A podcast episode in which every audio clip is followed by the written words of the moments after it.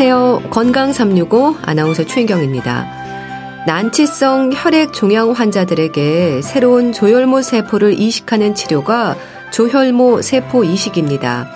흔히 골수 이식으로 얘기가 되는 경우가 많은데요. 조혈모 세포 이식의 여러 방법 중에 하나가 골수 이식이고요. 골수뿐 아니라 말초 혈액이나 제대혈에 존재하는 조혈모 세포도 활용되면서 조혈모 세포 이식이라는 이름으로 불립니다. 이식 방법은 물론 환자들에게 어떤 효과를 기대할 수 있는지 궁금하실 텐데요. 오늘은 조혈모 세포 이식에 대해서 자세히 알아보고요. 건강을 위한 방법으로 강조가 되는 적정 체중. 특히 노인들에게는 비만뿐 아니라 저체중도 문제될 수 있다고 하는데요. 체중 관리, 어떤 부분들에 신경을 써야 하는지도 살펴보겠습니다. 건강 365 데이식스의 한 페이지가 될 수 있게 듣고 시작하겠습니다.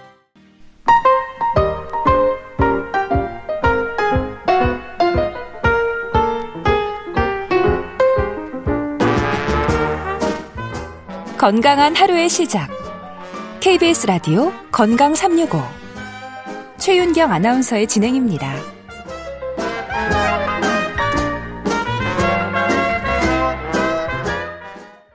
KBS 라디오 건강 365 함께 하고 계십니다.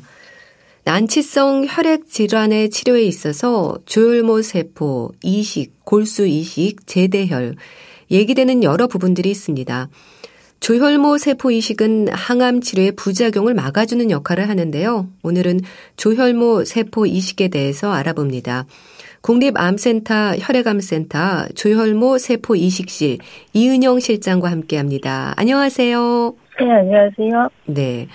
자, 우선 용어에 대한 설명부터 좀 해주시면 좋을 것 같은데요. 골수 이식이 조혈모 세포 이식과 같은 의미인가요? 어, 틀린 말은 아닌데요. 골수 이식은 요새는 쓰지 않는 용어기는 합니다. 예. 이 골수 안에 조혈모 세포를 모아서 이식하는 거라서 어, 요새는 조혈모 세포 이식이라는 용어로 대체됐습니다. 예. 그러니까 조혈모 세포를 어디서 채취해서 이식하는지에 따라서 뭐 골수 이식, 말초혈, 조혈모 세포 이식, 제대혈 이식 뭐 이렇게 불리는 건가요? 아, 네. 채취 방법에 따라서 조혈모세포를 골반에서 직접 채취하는 골수유래 이식, 팔이나 이제 다리 혈관에서 채취하는 말초혈, 그리고 탯줄에서 채취하는 제대혈로 분류할 수 있습니다. 예. 그럼 골수 이식을 이제 조혈모 세포 이식으로 여기는 분들이 많은 걸 보면 조혈모 세포가 골수에 가장 많은 걸까요? 골수는 원칙적으로 전신에 있는데요. 어, 조혈 기능은 태어나기 전에는 태반이나 간, 골수에서 이루어지다가 태어나면서 성장함에 따라서 점차 골수에 한정되게 됩니다. 어린이일 때는 이제 골수의 조혈 기능이 전신의 뼈에서 이루어지지만 네. 성인이 될수록 골반뼈, 빗장뼈에서 주로 이루어지게 되기 때문에 골수 검사나 조혈모세포 채취도 골반뼈에서 하게 됩니다. 예. 그럼 어떤 분들에게 조혈모 세포 이식이 필요한 건가요? 세포 독성 항암제나 표적 치료제 등의 치료를 했지만 치료 반응이 좋지 않거나 재발하는 경우 아니면 지금은 치료 반응이 좋은데 머지않아서 재발할 위험성이 높은 경우 이런 경우에는 질병 완치와 재발 방지를 위해서 시행을 하게 됩니다. 예. 또 혈액암 환자들에게 이제 많이 하는 것 같은데 혈액암 환자들에게 조혈모 세포 이식은 어떤 역할을 하나요? 네, 크게 자가 이식과 동종 이식으로 이제 구분해서 말씀을 드리자면 자가 조혈모 세포 이식은 고강도 항암 치료 이후에 빠르게 정상적인 골수 기능을 회복하도록 하기 위해서 시행을 하고요. 동종 조혈모 세포 이식은 정상적인 골수 기능 회복뿐만 아니라 공여자의 세포가 들어와서 생기는 면역 기능으로 환자의 암세포가 다시 튀어나오지 않도록 억누르는 역할을 하기 위해서 시행을 합니다. 예. 그러니까 골수의 조혈 기능이 없는 환자들에게 이제 사용되는 방법인 건데 조혈모 세포 이식을 얘기할 때 채취라는 표현을 하지 않습니까? 그럼 방법적인 부분도 좀 설명을 해주세요. 이게 수혈하고 비슷한 형태일까 싶기도 한데요. 네, 어, 조혈 기능이 없다기보다는 공장은 돌아가는데 불량품을 만들어낸다고 보시면 됩니다. 어, 골수의 조혈 기능이 현저히 떨어지는 재생불량 빈혈 같은 질환도 있기는 하지만요. 어, 그래서 요새는 공여자의 골반뼈에 바늘을 직접 찔러 넣고 직접 조혈모 세포를 채취하는 이제 그런 방법은 잘 쓰지 않고요. 예. 조혈 촉진제나 항암제를 주사로 써서 조혈 모세포를 끌어 모은 다음에 미리 확보해둔 혈관을 통해서 어, 필요한 세포만 채취하고 나머지는 다시 돌려보내는 방법을 씁니다. 조혈 촉진제나 항암제를 맞는다는 것만 제외하면 헌혈과 비슷한 과정입니다. 네. 이게 뭐 통증이 있다거나 뭐 시간이 많이 걸리거나 그런가요? 어, 통증은 이제 조혈 촉진제를 맞았을 때 약간 몸살 기운, 근육통 이런 게 하루 이틀 정도 있을 수는 있고요. 어, 시간은 일반적인 헌혈하고 비슷하게 걸리기 때문에 한 서너 음. 시간 정도 소요됩니다. 네. 근데 건강한 사람의 골수뿐 아니라 자가 조혈모 세포 이식의 방법도 있지 않습니까? 좀 설명해 주세요. 네. 어, 질환의 종류에 따라서 자가 조혈모 세포 이식을 할지 동종 조혈모 세포 이식을 할지를 결정을 하게 되는데 어, 림프종이나 다발골수종 같은 혈액암 같은 경우는 이제 자가 조혈모 세포 이식을 주로 하고 백혈병이나 골수 형성 이상 증후군 같은 경우는 동종 조혈모 세포 이식을 시행을 합니다. 네. 그럼 조혈모 세포 이식의 방법 중에 자가 조혈모 세포 이식이 더 많은 건가요? 이는 이제 질병 건수에 따라서 이렇게 갈리게 되겠는데 림프종, 다발고수종, 급성백혈병이 혈액암 중에 발생 순위 1, 2, 3위를 다투기 때문에 어, 이식 건수로만 따지자면 이제 자가 이식이 동종보다 조금 더 많습니다. 네. 그럼 자가 조혈모 세포 이식의 가장 큰 장점이랄까요? 어떤 부분들이 있을까요? 자가 이식과 동종 이식은 지향하는 바가 조금 다릅니다. 어, 자가 이식은 보편적인 항암 치료만으로는 조금 부족하고 고강도 항암 치료를 하면 남은 암세포를 사멸시킬 수 있겠는데 어, 그냥 고강도 항암 치료만 무작정 하면 항암제의 부작용 때문에 환자의 골수 기능이 회복되기가 어렵거든요. 예. 따라서 미리 조혈 모 세포를 모아서 보관을 해 두고서 고강도 항암 치료 후에 빠른 회복을 하기 위해서 그 모아놨던 세포를 투여하는 것입니다. 그래서 어, 자가조혈모 세포 이식에서 가장 중요한 거는 세포 투여보다는 고강도 항암 치료이고 고강도 항암 치료의 부작용에서 회복만 되면 되기 때문에 어, 동종 이식에 비해 회복이 빠르고 자가세포이기 때문에 거부 반응이 없습니다. 예. 그럼 고강도 항암 치료를 하는 분들 같은 경우는 이 자가 조혈모 세포 이식을 기본적으로 하시겠네요. 네, 맞습니다. 자가 조혈모 세포 이식은 어떤 단계를 거치나요? 우선 보편적인 항암 치료로 질환이 어느 정도 줄어들거나 없어져 있는 상태에서 시행을 하게 되고요. 어, 조혈모 세포를 모으기 위해서 조혈 촉진제나 항암제를 투여 후에 조혈모 세포를 끌어 모아서 냉동 보관을 해 놓고 그 이후에 고강도 항암 치료를 시행하고서 어, 미리 냉동해 두었던 조혈모 세포를 녹여서 투여합니다. 여기까지 하면 끝이고 이후에 회복될 때까지 경과를 쭉 관찰하게 돼 있습니다. 네. 그럼 촉진제를 맞고 좀 미리 채취를 하는 건데 그 기간 동안 좀 기다리는 건가요? 네, 맞습니다. 촉진제, 조혈 촉진제만 맞았을 경우에는 이제 나흘 정도 투여 후에 바로 어, 채취를 할 수 있고요. 항암제를 맞았을 경우에는 항암제 투여 후 2주 정도 있다가 어, 조혈모세포를 채취하기 시작합니다. 네. 그러니까 그렇게 미리 채취를 해서 냉동 보관하면 필요할 때 사용할 수 있는 거네요. 네, 맞습니다. 영하 200도의 냉동 보관을 해놓거든요. 필요시에는 미지근한 물에 녹여서 바로 사용할 수 있습니다. 네.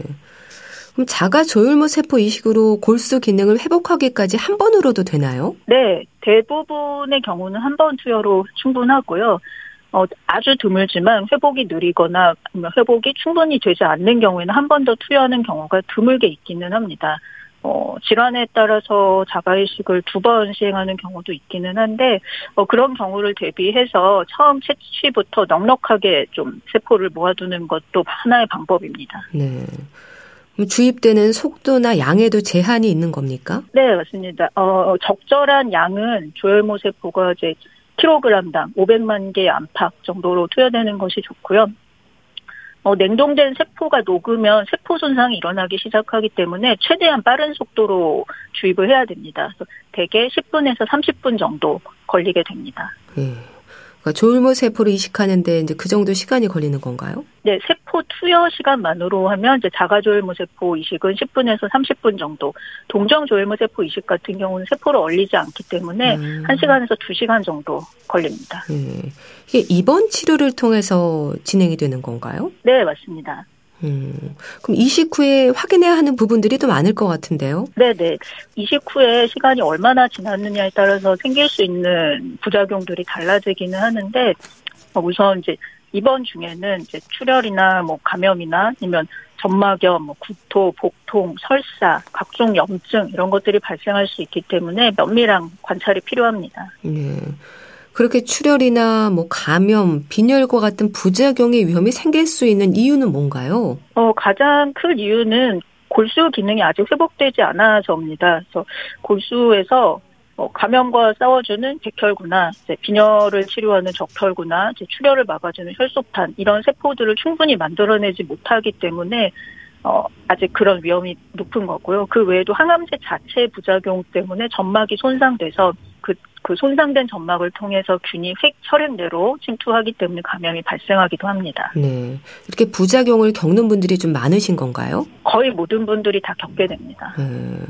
그럼 이런 부작용의 위험들로부터 회복되기까지는 어느 정도의 시간이 필요한가요? 어, 일단 골수 기능의 회복으로 말씀을 드리자면 백혈구가 회복되기 시작하는 데는 한 열흘 남짓 정도 걸리고 적혈구와 혈소판은 이제 몇 달, 수개월 정도가 걸리긴 하는데 대개는 백혈구가 회복되기 시작하면 점막 손상이라든지 뭐 이제 좀 떨어져 있는 컨디션이라든지 이런 부분이 회복이 되기 시작합니다. 예. 즉 전체적으로 면역 기능이 다 회복되는 데는 이제 9개월에서 한 1, 2년 정도의 시간이 필요합니다. 음, 조금씩의 변화가 일단은 보이는 거네요. 좋은 쪽으로. 네, 맞습니다. 음. 그렇게 조혈모 세포 이식으로 인해서 혈액 수치가 회복이 되면 퇴원을 하는 건가요? 네, 맞습니다. 혈액 수치가 회복됐고 뭐 감염이라든지 다른 문제가 없으면 퇴원이 가능합니다. 예. 근데 퇴원 후에도 신경 써야 하는 부분들이 아무래도 많겠죠? 네, 네. 어, 입원 치료가 이제 필요한 컨디션에서 통원 치료가 가능한 컨디션으로 바뀐 것이지 치료가 끝난 것이 아니기 때문에 병원을 자주 오셔야 되고요. 어, 전체적으로 면역 기능 회복에는 이제 1, 2년 이상의 시간이 필요하기도 하고 동종 이식 같은 경우에는 시간이 지남에 따라서 이제 공여자의 세포와 환자의 세포가 싸우면서 발생하는 이식천재 숙주 질환이라는 음. 병이 나타나게 됩니다. 그래서 이로 인한 반응들이 생길 수 있기 때문에 어, 지속적인 이제 감염 예방, 건강 관리 이런 부분들이 필요합니다. 네. 그 근데 이런 것들이 환자의 나이에 따라서도 조금씩 다른가요? 네, 아무래도 젊은 분들은 조금 더 회복이 빠르고 어, 그 연세 있으신 분들 조금 더 느린 부분도 있고요. 어, 여러 가지 항암제 부작용이나 이식전대 숙주 질환 이런 것 이런 경우에도 연세 있으신 경우에 조금 더 많이 나타납니다. 음. 근데 이제 조울모 세포 이식에 있어서 골수 이식의 경우에는 건강한 사람의 골수가 필요한 거잖아요. 골수 네. 기증이라는 말도 그런 의미인 거죠. 네, 맞습니다. 어, 자가 이식은 공여자가 환자 본인이 되게 되는데 동종 조혈모 세포 이식은 공여자가 건강한 타인이 되어야 됩니다. 네. 그럼 여기서 일단 환자의 형제가 우선 대상이 되는 겁니까? 네, 맞습니다. 음, 그 조직 적합 항원이 일치해야 이식을 할 수가 있는데 조직 적합 항원은 이제 부모님에게서 하나씩 받는 거기 때문에 같은 부모님에게서 태어난 형제가 일치 확률이 제일 높고요. 네. 형제 간의 조직 적합 항원 일치도가 100%일 확률은 4분의 1입니다. 네.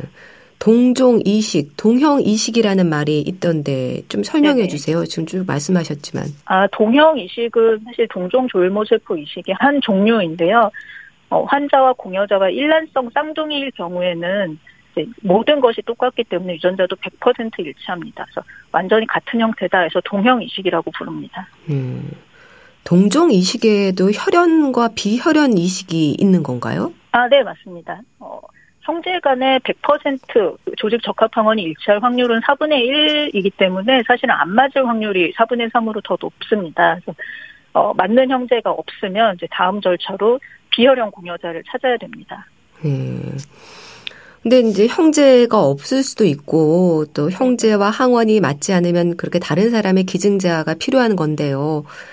여기서 조혈모 세포 은행이 그런 역할을 하는 건가요? 네, 맞습니다. 그 중앙에서 이제 전체적인 데이터를 수집을 하는 역할을 하고요. 어, 조혈모세포 은행에 등록된 수십만 명의 기증 의향자가 있습니다. 그 중에서 이제 비혈형 공여자를 찾아보게 됩니다. 예. 그렇게 조혈모 세포 은행에서 이제 형제가 아닌 다른 사람의 조혈모 세포를 제공받는 데 있어서 환자와 일치하는 조혈모 세포가 많을 때도 있고 또 없는 경우도 있고 그렇습니까? 네, 맞습니다. 그 조직 적합 항원 검사는 이제 2차에 걸쳐서 시행을 하는데 우선 1차 검사 결과로 검색을 해보고 어, 일치하는 기증 의향자가 수십 명이 검색되는 경우도 있지만 한 명도 검색되지 않는 경우도 음. 사실은 없지는 않습니다. 예. 그럼 그렇게 다행히 일치하는 공여자가 많은 경우에는 어떤 기준으로 선택을 하게 되나요? 일단 1차 검사 결과가 일치한다라고 하면 이제 좀 더 정밀한 2차 검사를 시행을 하게 되겠고요. 2차 검사에서도 적합한 경우에는 어, 여러 가지를 고려해야 되겠지만 가장 중요한 거는 공여자의 의사와 공여자의 편의입니다. 그 부분이 잘 맞는 경우에는 좀 더 연령이 어리고 체중이 많이 나가는 한마디로 조금 더 건강한 공여자를 선택하게 됩니다. 예. 어, 골수, 말초열, 제대열까지 조혈모 세포 이식의 방법이 많은데요. 여기서 그럼 환자에게 가장 효과적인 경우들을 파악하는 게 일단 중요하겠어요. 네, 맞습니다. 그래서 어, 크게 세 가지를 고려를 해야 되는데요. 음, 질환이 이제 기존 항암 치료에 잘 듣는 정도, 그리고 이제 조직 적합 항원이 공여자와 환자 간에 어느 정도 일치하는지, 그리고 환자의 평소 건강이나 체력 상태가 어땠는지, 이 세 가지가 이식의 성패를 가르는데 굉장히 중요한 요소들입니다. 예. 그래도 이제 형제가 유일한 공여자가 아니라 가족 구성원이라든지 다른 사람도 가능하다는 게 다행인 거죠? 네, 네. 형제 간에 완전 일치 이식이나 비혈연 이식이 가능한 지 공여자가 없을 경우에는 반일치 이식이나 제대열 이식도 고려를 해볼 수가 있습니다. 그래서 부모 자식 관계 내지는 형제 관계 같은 가족 관계에서는 조직 적합 항원이 반만 일치해도 이식이 가능한데 이를 반일치 이식이라고 하고요. 예. 어, 점차 늘어나고 있는 추세입니다. 네. 근데 비혈연 이식을 할 경우에 오히려 더 부작용이 좀 많이 생긴다거나 이런 경우는 없습니까? 비혈연 이식 같은 경우에는 어, 반일치 이식보다 훨씬 높은 수준의 조직 적합 항원 일치도를 요구하게 되기 아, 때문에 네. 어, 완전 일치 형제 이식보다는 조금 부족할 수 있지만 가족 간의 반일치 이식과 비교했을 때는 거의 비슷한 정도의 좋은 효과를 보이고 있습니다. 네. 아무래도 환자들에게는 이제 비용 부담도 걱정일 텐데요. 이식을 받는데 필요한 비용은 어느 정도일까요? 네. 어, 이식이 사실 대표적으로 굉장히 비용이 많이 드는 치료입니다. 그렇기 때문에 대부분의 경우 보험급여로 진행을 하게 되겠고요. 어, 중증 등록 대상 환자분들이기 때문에 5%만 본인 부담이 됩니다. 이제 보험급여 기준은 질환마다 조금씩 다르긴 하는데 공통적으로는 이제 70세 미만 이어야 된다는 규정이 있습니다. 음. 그래서 자가조혈모세포 이식의 경우에는 이제 한 500만 원 정도, 동종조혈모세포 이식 같은 경우에는 1000만 원 정도의 비용이 드는 것으로 알고 있습니다. 네. 이식을 받는 환자들은 어떤 부분들을 가장 힘들어합니까? 사실 비용적인 부분은 워낙에 이식이 돈이 많이 드는 치료이기 때문에 어려우신 분들을 위해서 저희가 여러 가지 지원 제도들과 연계를 하고 있습니다. 비용적인 부분에 대한 부담은 상대적으로 표현은 덜 하시는데 네. 이식이란 치료 자체가 이제 회복 기간이 오래 걸리고 입원하신 이후에도 여러 가지 부작용들이 때에 따라서 나타나기 때문에 이를 극복하시는 데 있어서 조금 많이 힘들어하시는 부분들이 있습니다. 네. 그럼 또 공여자들의 경우에는 어떤 걱정을 하실까요? 아무래도 건강에 문제가 생기는 건 아닐까 이렇게 이 부분을 불안해하는 마음도 있을 것 같습니다. 네, 그런 부분들 때문에 공여를 꺼려 하시고 이러시는 경우들도 있다고 들었는데요. 어, 현재까지 굉장히 많은 건수의 이식이 시행이 됐지만 공여자분들에게 오래 남는 건강 문제가 생겼던 적은 단 한 번도 없습니다. 음. 하루 이틀 정도의 근육통, 몸살, 발열 이 정도는 있을 수 있지만 그 외에 무슨 백혈병이 공여자에게 생긴다든지 다른 질환이 생긴다든지 어, 이식과 관련해서 그런 일이 생기는 경우는 없습니다. 예. 그 백혈병 얘기하셨지만 조혈모 세포 이식에 대한 오해랄까요? 잘못 알려진 부분들 없을까요? 어떤 게 또 있나요? 어, 가장 대표적으로 이제 기증을 하면 나에게 백혈병이 생긴다. 음. 이게 제일 크게 잘못 알려진 부분이고요. 또 한 가지는 이제 예전에는 조혈모 세포 채취를 골반뼈에서 직접 했어야 됐기 때문에 기증하시는 분에게도 어렵고 그랬습니다. 근데 요새는 헌혈하는 것처럼 팔에다 혈관을 찔러 넣어서 할 수 있기 때문에 어, 굉장히 수월하게 빠른 시간 내에 하실 수 있습니다. 네. 참 해당하는지 잘 알아볼 필요가 있을 것 같은데 또 하나 조혈모 세포 이식이 노인들의 혈액암에도 쓰이는 항암 치료의 방법이라고 들었습니다. 일단 혈액암 자체가 고령 환자분들한테 조금 더 많습니다. 어, 자가 졸모세포 이식에서 가장 많이 시행되는 질환이 다발골수종인데요. 다발골수종은 평균 발생 연령이 60대 중후반입니다. 예. 자가 이식 환자들 중에 대부분 많은 분들이 이제 60대 이상의 고령 환자분들이 많고요. 백혈병 같은 경우 동종 졸모세포 이식을 시행하게 되는 백혈병 같은 경우도 60대, 70대 이상에 더 많이 생기는 질환이라서 동종 졸모세포 이식을 받으시는 분들도 60대 이상 환자분들이 많습니다. 음. 그래서 노인분들의 혈액암에 졸모세포 이식을 쓴다기보단 혈액암 환자분들 자체 노인 노인 환자분들이 많습니다. 음. 근데 조혈모 세포 이식은 이제 부작용을 생각하면 노인들의 경우에는 걱정이 많아질 것 같은데 어떨까요? 네. 일단 이식 보험급여 기준이 70세 미만이기는 한데요. 70세 이상 고령 이어도 어, 평소 건강 상태가 좋으면 이식을 적극적으로 고려를 할 수가 있습니다. 다만 이제 고령 환자 이식은 이제 젊은 환자분들에 비해서 고려해야 될 점이 많은데요. 하지만 이제 고령 환자들의 이식 건수가 점차 늘고 있고 음. 예전보다 체력이나 건강 상태가 좋은 분들이 많아서 이식 연령 상한선도 올라가고 있고요. 그 외에도 여러 가지 치료 방법이나 약제들도 계속 발전을 하기 때문에 고령 환자들의 치료 결과도 지금 몇 년간 눈에 띄게 좋아지고 있습니다. 네. 그래도 노인 환자들에게 이제 이식이 불가능한 경우도 있을까요? 뭐 다른 건강 상태라든지 확인되는 부분이 있는지도 궁금합니다. 어, 전 환자분들이 너무 고령이실 경우에는 이식이라는 치료의 부작용을 견디시기가 어려울 수 있기 때문에 시행을 하기가 좀 쉽지 않고요. 너무 고령이 아니시라고 하더라도 잘 조절되지 않는 기저질환이 있을 경우, 뭐 심장 질환이라든지 폐 질환이라든지 그런 부분이 있을 경우에는 굉장히 심사숙고해서 결정을 해야 합니다. 네. 이 조율모 세포 이식과 관련해서 이 시간을 통해서 꼭 강조하고 싶은 말씀 있으시면 좀 해주세요. 우선은 사실 이제 자가 조혈모 세포 이식 같은 경우는 공여자가 환자분 본인이 되기 때문에 그렇게 크게 어렵지 않지만 동종 조혈모 세포 이식은 누군가 기증을 해주셔야 됩니다. 네. 그래서 누군가 기증을 해주신다는 거는 어디선가 굉장히 이제 기증을 해주시기를 기다리고 계시는 환자분을 살리실 수 있는 부분이기 때문에 이제 좀 적극적으로 네. 고려를 해주셨으면 좋겠습니다. 네. 자, 오늘은 조혈모 세포 이식에 대해서 자세히 알아봤는데요. 국립암센터 혈액암센터 조혈모 세포 이식실의 이은영 실장과 함께 했습니다. 말씀 잘 들었습니다. 감사합니다. 예, 감사합니다. KBS 라디오 건강 365 함께 하고 계신데요. 아델의 서먼 라이크 유 듣고 다시 오겠습니다.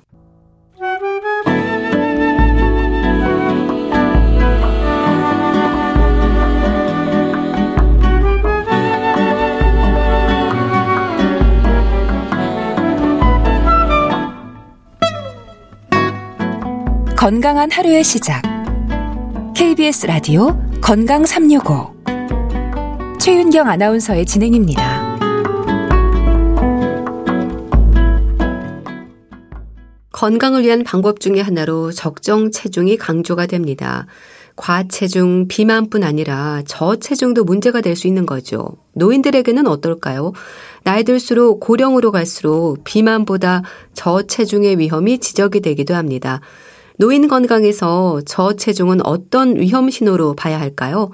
대한의사협회 백현욱 부회장과 함께 합니다. 안녕하세요. 네, 안녕하십니까.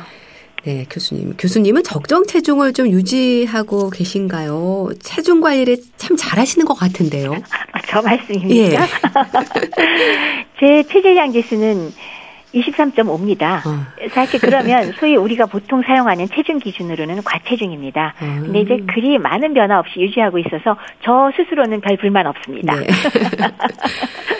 근데 나이 들수록요, 우리 몸의 구성 성분은 변한다고 들었습니다. 그럼 이거는 근육량이 적어지는 걸 말하는 건가요? 예. 그 구성 성분 변화 중에 제일 중요한 게 근육량 적어지는 건데요. 많이 들어보셨을 거예요. 근육량이 줄어든다는 건 체단백질 양이 줄어들고 대신 상대적으로 체지방량이 늘어나게 되는 거죠.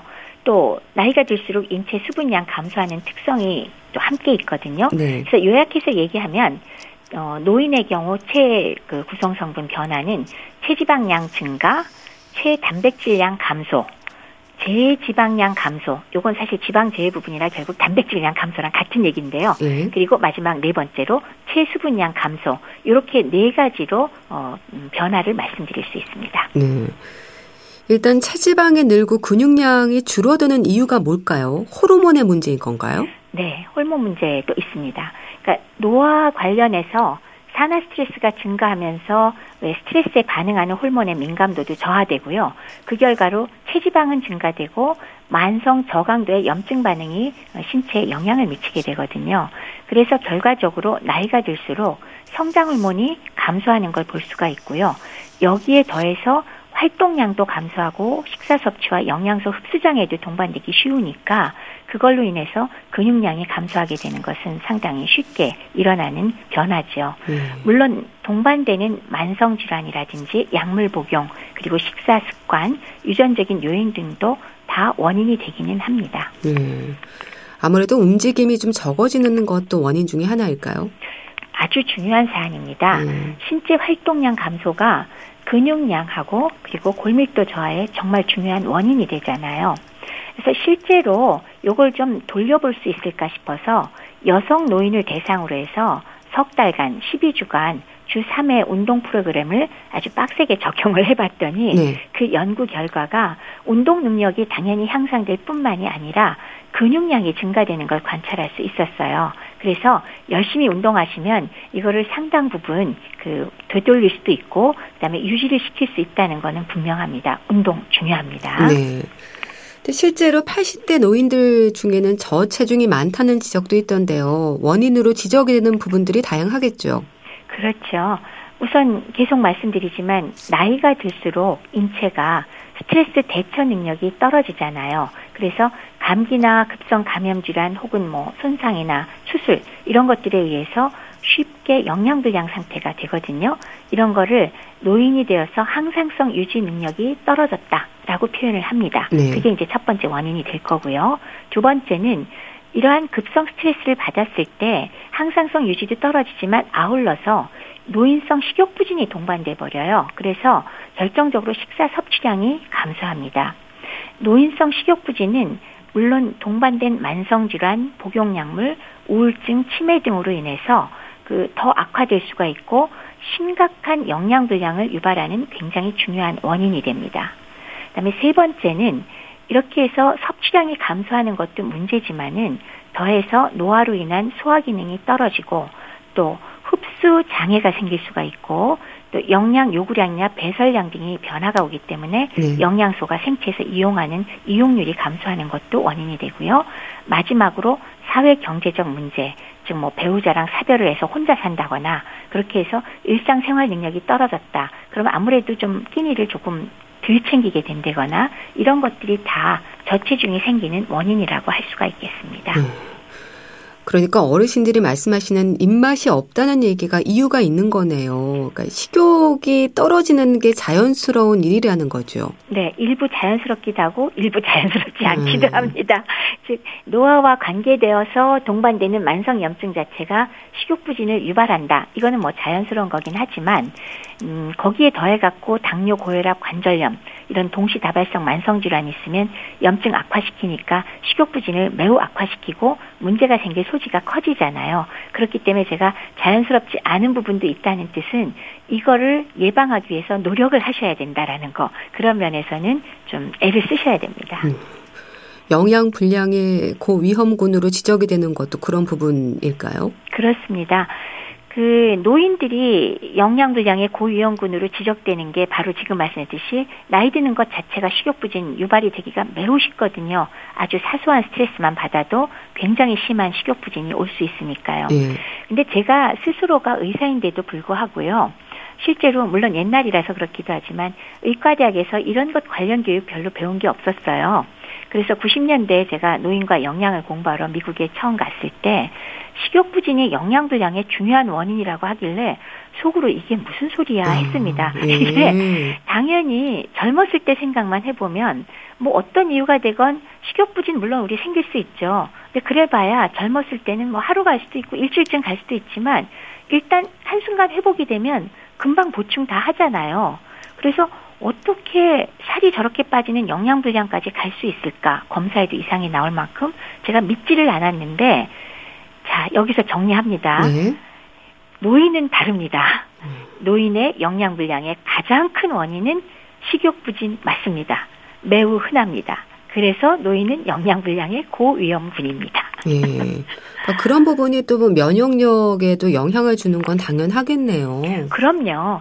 영양 불량으로 왜 직접적인 영양소, 뭐 단백질 같은 게 부족하면 당연히 면역 글로불린 같은 물질들이 만들어지기 어려우니까 면역력에 영향이 있을 것이다. 이건 뭐 쉽게 생각하는 건데 실제로 이거 외에도 영양과 연관되어 면역력에 더 영향을 미치는 이유는 장 점막 방어벽이 기능 저하로 와서 그 장면역이 저하가 되는 겁니다. 그래서 내독소라든지 장내 세균이 혈액으로 막 들어가는 세균 전이가 동반되어 내독소 혈증이 유발되고 이렇게 되면 여러 가지 감염 합병증이 전부 다 생길 수가 있고 네. 다장기 부전이 유발되기 때문에 장면역이 떨어지는 것 정말 영향이 가장 크다고 할 수 있겠습니다. 예.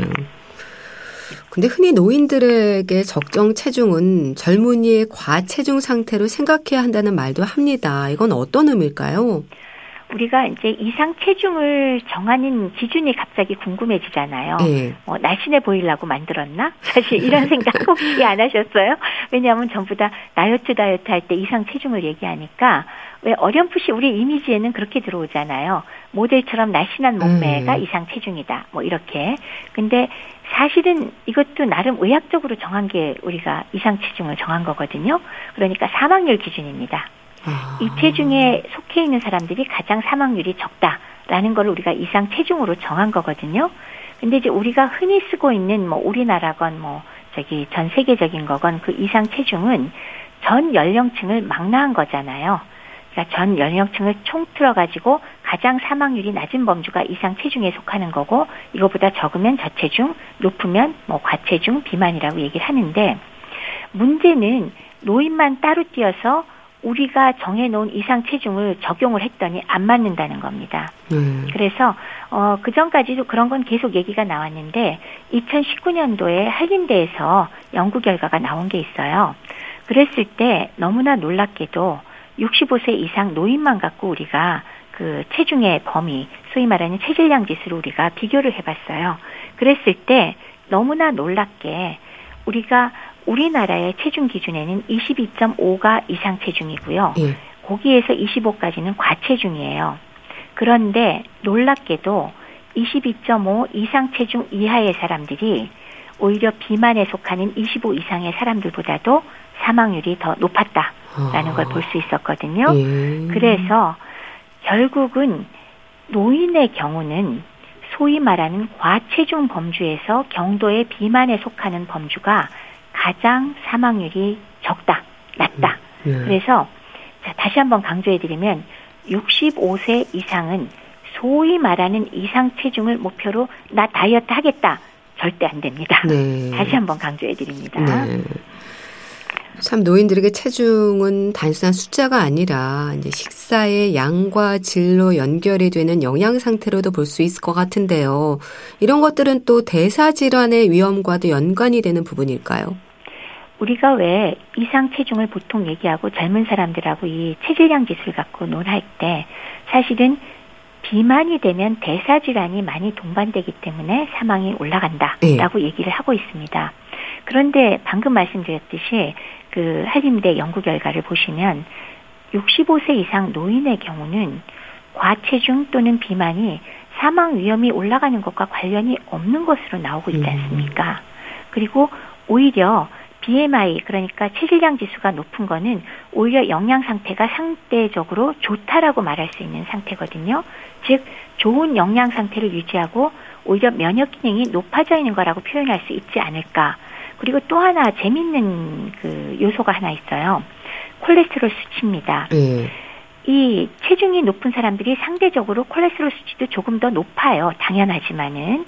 근데 일반적으로 콜레스테롤 수치가 적절하게 높을 때는 고령자의 경우 전염병을 예방을 해주고 암도 예방해주고 심혈관 질환도 오히려 예방해주는 것으로 알려져 있습니다. 그리고 이 연구에서도 어, 체질량 지수가 높은 노인의 경우 상대적으로 높은 콜레스테롤 수치를 보이면서 오히려 사망률도 낮았기 때문에 체중 자체보다는 영양 섭취의 질을 유지하면서 적절하게 영양 상태를 유지하는 게 훨씬 더 중요하다는 의미이기 때문에 말씀 주신 게 정확한 얘기입니다. 네. 식사의 양과 질 매우 중요하다. 그리고 숫자로 너무 낮은 쪽을 선호하면 안 된다라는 음. 그런 말씀 드릴 수 있습니다. 네. 또 근육이 줄지 않고 면역력도 떨어지지 않도록 노력해야 하는 이유, 이 부분에 대한 확실한 명분이 있어야 할 텐데 이건 또 어떻게 지적이 될까요? 제가 이제 뭐 간단하게는 조금 전에 말씀드렸지만은 그 체질량 지수가 낮을수록 즉 적은 체중과 근력 부족 등이 동반되기 때문에 노인의 허약 증상이 더 악화돼서 사망 위험을 높일 수 있다라고 얘기를 할 수 있겠습니다. 그래서 이분들이 즉 이상 체중 이하의 분들이 일반적으로 얘기하는 어, 체질량 지수 25 이상 과체중에서 비만으로 분류되는 노인들보다 훨씬 더 이상 체중 이하가 어, 사망률이 높고 비만 쪽에 속하는 분들이 오래 생존할 수 있었던 걸로 보이거든요.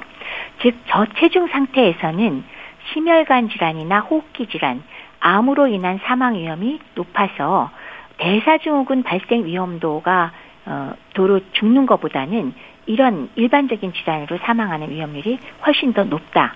그리고 과체중의 경우는 비교적 높은 혈액 내 콜레스테롤 수치를 보이지만은 예. 오히려 사망 위험도가 낮아지면서 도리어 어, 고령자의 전염병 암 심혈관 질환을 예방하는 것이 아닌가.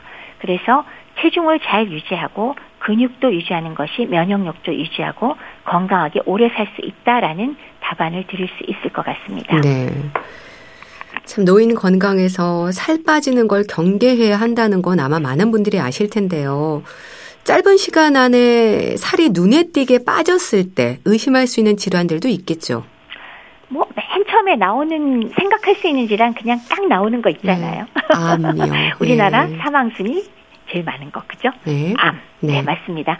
암세포는 자기 스스로 성장하기 위해서 우리 인체 내에 있는 단백질, 탄수화물을 과도하게 소비하잖아요. 그러니까 당연히 소모가 되면서 근육이 빠지고 또 체중이 줄어드는데 더해가지고 위나 대장 같은 소화기계에 암이 생기면 아예 음식을 먹기도 어렵고 소화도 안 되고 흡수도 안 되니까 다른 경우보다도 체중이 급격하게 줄어드는 그런 특성이 있을 거니까 눈에 띄게 되겠죠. 가장 먼저 확인해야 되는 거는 악성 질환 암을 확인해 위해서 어, 검사를 꼭 받아보셔야겠습니다. 네. 갑상선 호르몬의 이상도 체중과 관련 있지 않나요? 물론이죠. 갑상선 기능이 사실 몸에 활력을 주는 호르몬이거든요. 근데 이게 항진되었을 때는 호르몬이 과다하게 분비되기 때문에 어, 작용이 과다해지면서 음식을 아무리 먹어도 근육과 지방이 줄어들면서 살이 쭉쭉 빠지죠. 그래서 이 경우는 혈액 검사를 하면 비교적 쉽게 기능 항진증 여부를 확인할 수가 있습니다. 네. 당뇨병도 물론 살펴야 하는 부분이겠죠? 그럼요. 뭐 혈당이 250mg per 데시리터 이상으로 높아지면 당 성분이 소변으로 쭉쭉 빠져나가죠. 근데 아시다시피 당은 세포 에너지를 만드는 역할을 하는데 당이 부족해지니까 몸속의 체지방이나 단백질들이 대신 에너지원으로 사용되면서 살이 쭉쭉 빠지게 되는데 특히나 새로이 발견한 당뇨병의 경우 그럴 때는 췌장의 악성 질환도 함께 의심을 해봐야 된다는 것도 염두에 두어 주시기 바랍니다. 네. 자, 또 다른 의심 질환도 어떤 게 있을까요? 어, 폐가 안 좋은 질환, 만성 폐쇄성 폐질환 같이 폐에 만성적으로 염증을 일으키는 경우에는요, 몸의 면역 체계가 지속적인 염증에 대항하기 위해서 에너지를 사용하게 돼요. 그래서 소모하는 에너지가 매우 많아지고 또 만성 폐쇄성 폐질환은 실제로 숨쉬기가 힘들기 때문에 근육이 쓰는 에너지가 굉장히 많습니다. 음. 그래서 체중이 굉장히 쉽게 줄어들기 때문에 어, 문제가 되고요. 또 염증이 심할 때는 염증 물질 자체가 세포 속에서 에너지를 만들어내는 마이토콘드리아의 기능을 저하시켜서 기력이 떨어지는 것에도 영향을 미치는 거 이런 것도 한 예가 되겠고요. 네. 또 하나 우리가 영양 불량의 예로서 하는 게 심장성 으로 오는 심장이 안 좋을 때 어, 오는 경우가 있는데 만성 신부전이 있다. 그래서 심장의 기능이 떨어지는 신부전의 경우 조금만 움직여도 숨이 차는데 이것 역시 운동량이 줄어들지만 거꾸로 그 에너지는 엄청나게 소모하면서 숨쉬기가 힘들어지거든요. 그래서 근육량이 줄고 체중이 감소하는 결과를 유발하게 되기 때문에 이런 병들을 한 번씩 다 의심해서 확인을 해봐야 되겠습니다. 네. 좀 우리가 이유 없이 살이 빠진다는 생각을 하고 나이 들면 다 그렇다는 말도 하는데 이게 이유가 없는 게 아니네요. 여러 가지 질환의 위험들을 좀 살필 필요가 있겠습니다. 그럼요. 노화로 물론 서서히 체중 감소 동반될 수 있지만은 갑작스럽게 체중 감소가 있다. 그러면 반드시 다른 원인이 있는지 여러 가지 질환의 위험들을 살펴보셔야죠. 주치의와 꼭 상담하셔서 검사 받아보세요. 네. 어, 또 살이 빠지는 걸 걱정하는 가장 중요한 부분이 이제 근육이 줄어드는 근감소증입니다. 그렇다면은 근육이 줄지 않도록 또 어떤 노력을 해야 될까요? 간단하게 두 가지 말씀드리면 답 있죠. 네. 자, 첫째 운동, 영양, 영양. 그리고 예. 둘째 운동. 그래서 운동의 경우는 어, 유산소 운동이 물론 기본입니다. 그리고 어느 정도의 근력 운동을 같이 해주셔야 사실은 근육이 유지가 잘 되거든요. 그래서 저는 바른 자세로 걷는 운동을 항상 권해드려요. 예. 그리고 일반적인 경우를 얘기한다면 보통 어, 한 주일에 어, 150분 이상은 그래도 움직여라 라고 얘기를 하고요. 150분을 가령 5로 나누면 뭐 5일간 하루에 30분 정도가 되겠고, 근데 이거는 반드시 계속 이어서 하지 않고 가령 10분, 10분, 10분씩 나눠서 해도 의미가 있다고들 합니다. 그래서 어, 일주일에 150분 이상의 운동 꾸준히 하실 필요가 있고요. 또 하나 그 운동을 했을 때 좋은 점은요. 근력이 좋아지기도 하면서 근력 강화가 되고 아울러서 균형 감각이 또 개선이 되거든요. 네. 그렇게 되면 노인들한테 문제되는 넘어짐 있잖아요. 낙상. 낙상 예방에도 큰 역할을 하기 때문에 다른 합병증 막을 수 있는 기초가 되니까 운동은 정말 필수가 될 거고요. 그다음에 이제 두 번째는 영양인데 영양의 경우는 항상 강조되는 거 있잖아요.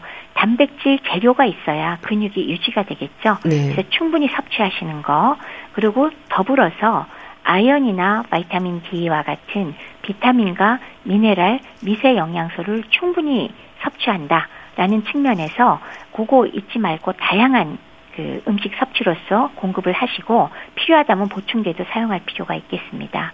그리고 하나 더 한다면 특히나 노인들한테 단백질 성분을 충분히 섭취해서 그러면 막막해 하세요. 예. 나 고기 새끼 못 먹어요. 이런 음. 말씀 꼭 하시고요. 그래서 저는 그냥 쉽게 말씀을 드립니다.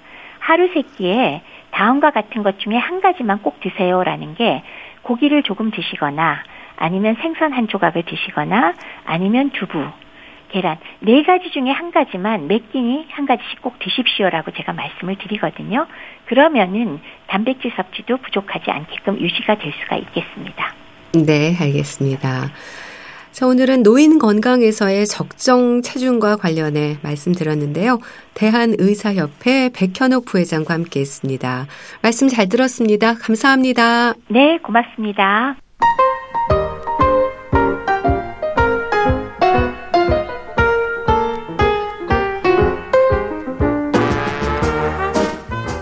건강한 하루의 시작.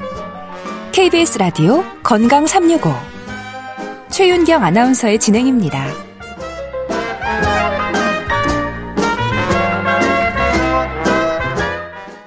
아이유의 셀레브리티 보내드리면서 인사드릴게요. 건강 365 아나운서 최윤경이었습니다. 고맙습니다.